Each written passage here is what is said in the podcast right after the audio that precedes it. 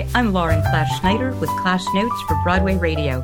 I'm here with Merritt David Janes, who plays Principal Strickland, as well as understudying Doc Brown in Back to the Future at the Winter Garden Theater. Hello. Hi, Lauren. How are you? Great, Merritt, and really excited to be able to learn about some of the antics taking place at Back to the Future, which is, of course, based on the hit film with high schooler Marty McFly, who finds himself transported to 1955 in a time machine built by the eccentric scientist Doc Brown. He accidentally changes the course of history and now he's in a race against time to fix the present, escape the past, and send himself back to the future. Merritt, what a great ride. How did this audition come about for you? Oh my God, Lauren, there's a pinch me moment around every corner. Um, well, the audition came about. Uh, boy, I have to put. I I now have to go back in time in my mind, and it was back uh, last fall, uh, almost a year ago. I can't believe it. And I was coming back from Seattle, and it was it it just was this is a show and an example of how things just sometimes kind of line up in all of the greatest ways. And and it just popped up as i was getting back from another show. And it was like within a week of being back. And i went in and it was it was fairly quick. And they told me um uh they told me fairly soon after the audition and i had some nice time in front of me to be able to live some great life before starting this great show. How terrific. And John Rando, of course, directed the show. Had you worked with him before? Yes, I had. That was like that was like a little bit of a uh, blast from the past. Was when I walked into that audition room. I walked in and saw uh, John Rando and Chris Bailey's face, and they were actually uh, involved with the very first job I ever had, which was the Wedding Singer First National Tour back in 2000 oh did i cut out? No.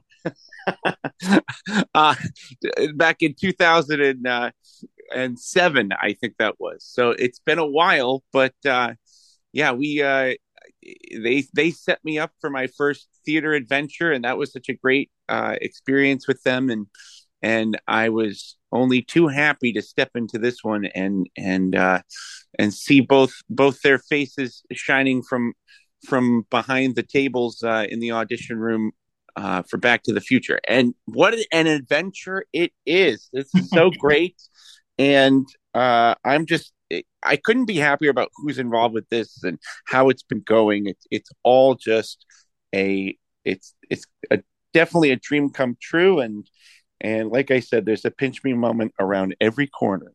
Sure. And you refer to Chris Bailey, who, of course, is the choreographer. How do you prepare for the physicality of this show eight times a week? well, I think I think the choreographers have to prepare for my physicality, um, because I um, they're uh, they are very uh, they're so great to to work with me in the way that they do uh, because I I want to say that I work amongst the most talented dancers on Broadway. I am not one of them. I uh, sometimes I move like a wounded animal, and uh, it takes a little while for the Velcro to stick. But uh, you know, you, that's why you need somebody like Chris Bailey who has endless patience, and it just makes the whole process fun. And I got to say, even though it's not my strong suit, um, it is so much fun to be amongst these dancers who just pick up. The only way I can really compare it is is like you know I, I went to music school and you know I I can I know how to sight read music and to watch people sight read dancing with their feet is is pretty unbelievable. Um, and and I've just loved that's what been one of my favorite process part of the process is is to watch these world class dancers just pick up this show, which is I, I don't know how they do it every night, Lauren. They they really bring 110% every night, and it's not easy stuff. They are moving and grooving in all of the most impressive ways for everybody.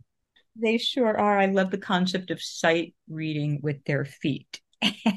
yes, yes, that's what it seems like to me. And let me tell you, it what takes me what takes me probably weeks takes them minutes. Mm-hmm, mm-hmm, and it just mm-hmm. that wire that goes from your brain to your feet uh, I needed to like run some wire, and they their their connections are all are firing on all cylinders. now, you alluded to a little bit of your past, and you studied to be a music teacher at the University of Maine. Is that correct? Yes, I did. Yes, I did. So, um, what happened in that journey? And I love that you've ended up as the principal of a high school after having studied to be a music teacher. yes. yeah. I um well, you know, I I kind of entered you you can always remember back uh if you look back years, you can think of these little crossroads in life, right? And um I finished my student teaching at in Windham, Maine, uh, back in 2004, and I it was a wonderful experience at a really top notch uh, music program there. And I had the choice to pursue this world or to go right into into uh, teaching. And you know, I, I I kind of said, well, teaching can be there in many forms, and I can I can always go pursue um, teaching in in the form that I was doing it in as a student teacher. If you know, if this didn't work out, or if I'd had my fill, and I um, so I chose to go pursue this, and I'm so glad I did because right after theater school, the adventure started quickly and lasted a long time. But um, I've always tried to stay in touch with teaching. I have students, and I do uh, classes at colleges and and high schools and stuff. But now it's it's like it's like I get to I get to be a teacher too every night. Not a not a very nice one in 1955. He's kind of a Strickland's kind of uh he rules with an iron fist, but uh but a memorable one. And uh this is the first time I've ever been the principal. So I'm uh I'm very excited to to keep my teaching roots alive on stage. I was talking with uh, uh, one of our cast members who said she was um, she was homeschooled for a section of of high school, and she said, "I'm so excited uh, every night. I, this is how I feel like I get to go to high school." I love I love that this is her high school experience. Yeah, absolutely. From a home from homeschool to high school on that stage. Now, in addition to playing the role of Principal Strickland, you're also the understudy for Roger Bart in the role of Doc Brown. Yes, I, I am. Yes. Have you gone on in the role yet? Not yet. No. It's um, you know, Roger is first let me say that I've um I've understudied a couple roles, um, and I've been very, I've been extraordinary extraordinarily lucky, excuse me, mouthful of marbles there, extraordinarily lucky to have uh, covered some really, really great people, not just great actors. Um, on Phantom of the Opera, uh, 25th anniversary, I covered Ed Staudenmayer. Um, and on School of Rock at the Winter Garden, which I jokingly say is the only building they let me work in in New York City. Uh, uh, I covered Alex Brightman, and and now I have uh, the opportunity and the great honor of covering the great Roger Bart, and and it's really really a pleasure. He is he's so great on on so many levels, and you know, first and foremost, I want to say that everybody in the building cares about the vibe, cares about the experience. Um, is right at the top of the list. Uh, everybody really cares about how this experience goes, not just executing the job.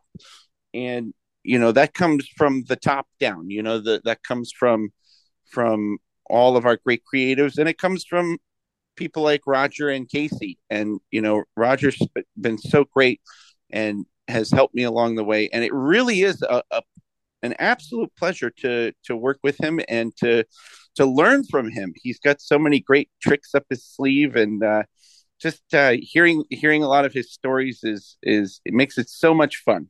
And so I have not gone on yet. I I'm excited to uh, see Roger in his opening month here, and was very excited to see him have a have a successful, very successful opening. Um, I don't know if I'm supposed to talk about this, so I'll say briefly. I know that in a, a lot of people know that in London he he got COVID for their opening night and was kind of was cut short of his opening night in London. So I and we were all very very excited to see that he not only did an opening night but you know hit a big home run and knocked it right out of the park. Oh, how generous and and lovely. Now, the people on that stage, of course, are extraordinary and supported by phenomenal creators on the technical complexities of the show, which are mind blowing. Has anything ever gone wrong technically during one of the performances, and how did it get managed? Well, I'm I'm probably the last person who should who should talk specifically about how the technical elements work because I'm um, I, I'm literally along for the ride uh, when it comes to you know that the DeLorean and all of the th- this really is the most technically involved show I've ever done, um, and you know it's very fast moving. And as far as things going wrong, um, you know, we really haven't had any major things happening. I mean, the everybody is bringing their A game, A game every night. We have one of the greatest crews uh, in the country and in the city, and you know, there was there's obviously a lot that goes into it, and um, you don't get a lot of time to put it together when it comes to looking at how long the tech process really is.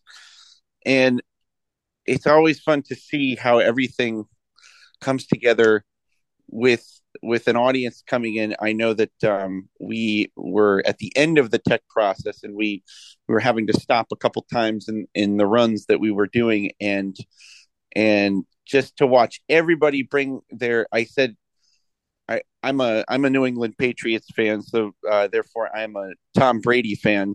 Mm-hmm. Uh, and I said to watch the Tom Brady and everybody come out when the audience is is we're getting right up to to the point where we're going to have an audience. The Tom Brady and everybody comes out. We throw big touchdowns, and it all comes together, and it's all amazing.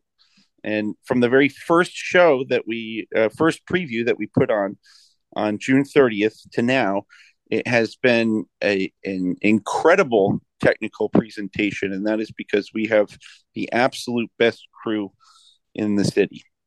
Wow. Well, thank you. It, it definitely sounds like Back to the Future is filled with Tom Brady's. And I thank you for sharing all of this, Merritt. Oh, absolutely. I'm Lauren Class Schneider with Class Notes for Broadway Radio. I'm here with Merritt David Janes, who plays Principal Strickland and understudies Doc Brown in Back to the Future at the Winter Garden Theater.